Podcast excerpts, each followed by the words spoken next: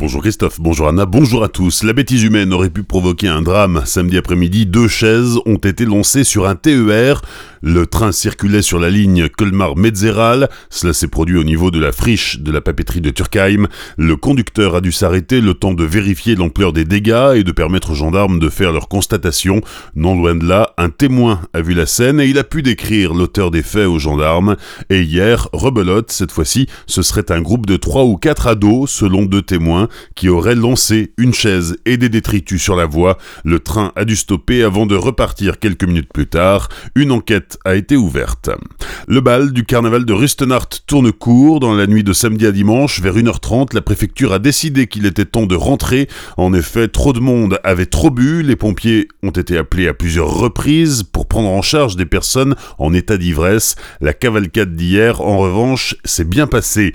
À Colmar, carton plein pour la 58e cavalcade. On retrouvait le thème de l'année, Osons le cirque, dans la décoration de plusieurs chars. Au total, une cinquantaine de groupes a défilé dans les rues de la ville.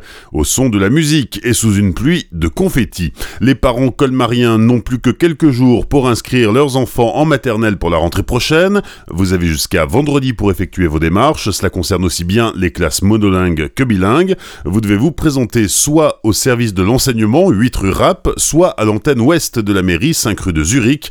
Il vous sera demandé un justificatif de domicile et le livret de famille ou un extrait d'acte de naissance. Retour sur l'actualité du week-end avec notamment la marche pour le climat. Elle a réuni 5000 personnes samedi à Strasbourg. Le but de cette mobilisation d'ampleur nationale était de dénoncer le laxisme des gouvernements face à la réalité du réchauffement climatique. Hier, un collectif d'associations alsaciennes et plusieurs partis politiques appelaient à un rassemblement à la mémoire des victimes de l'attentat contre deux mosquées vendredi en Nouvelle-Zélande. Hier, place Kléber à Strasbourg, quelques 350 personnes étaient mobilisées. Vous êtes à la recherche d'un emploi, ne manquez pas ce rendez-vous du côté de Ribeauvillé demain mardi 19 mars. Aude Vickert, conseillère entreprise au sein de Pôle emploi Colmar-Lacar, nous présente ce job dating. Grâce à la collaboration entre toutes les mairies et Pôle emploi, nous espérons pouvoir satisfaire aussi bien les employeurs de la région que les personnes motivées à exercer ces beaux métiers. Neuf établissements seront présents. Ce jour-là, on compte sur vous. Ils recherchent sur euh, différents postes. Alors, dans la restauration, ils recherchent des aides de cuisine plonge, des commis de cuisine et des serveurs. Et dans l'hôtellerie, ils recherchent des réceptionnistes avec la maîtrise d'une langue et des femmes de chambre.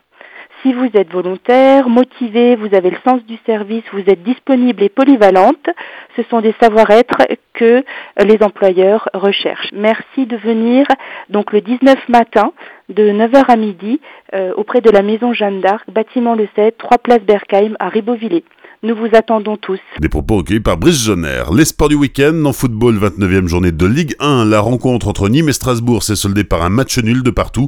Au classement, le Racing conserve la 10e place. Il y avait aussi du handball vendredi soir, 20e journée de Pro League. Belle victoire de Célestin en déplacement à Saran. Les Violets se sont imposés 33 à 27. Au classement, les Célestadiens sont 8e.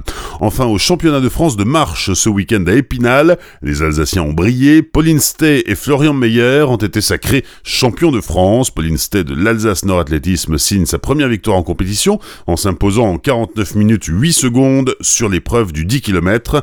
De son côté, Florian Meyer, ancien de l'Alsace Nord Athlétisme qui évolue aujourd'hui au sein de l'Athlétique Vosges Entente Club, s'est imposé haut la main en 4 heures 11 minutes 26 secondes sur l'épreuve reine du 50 km.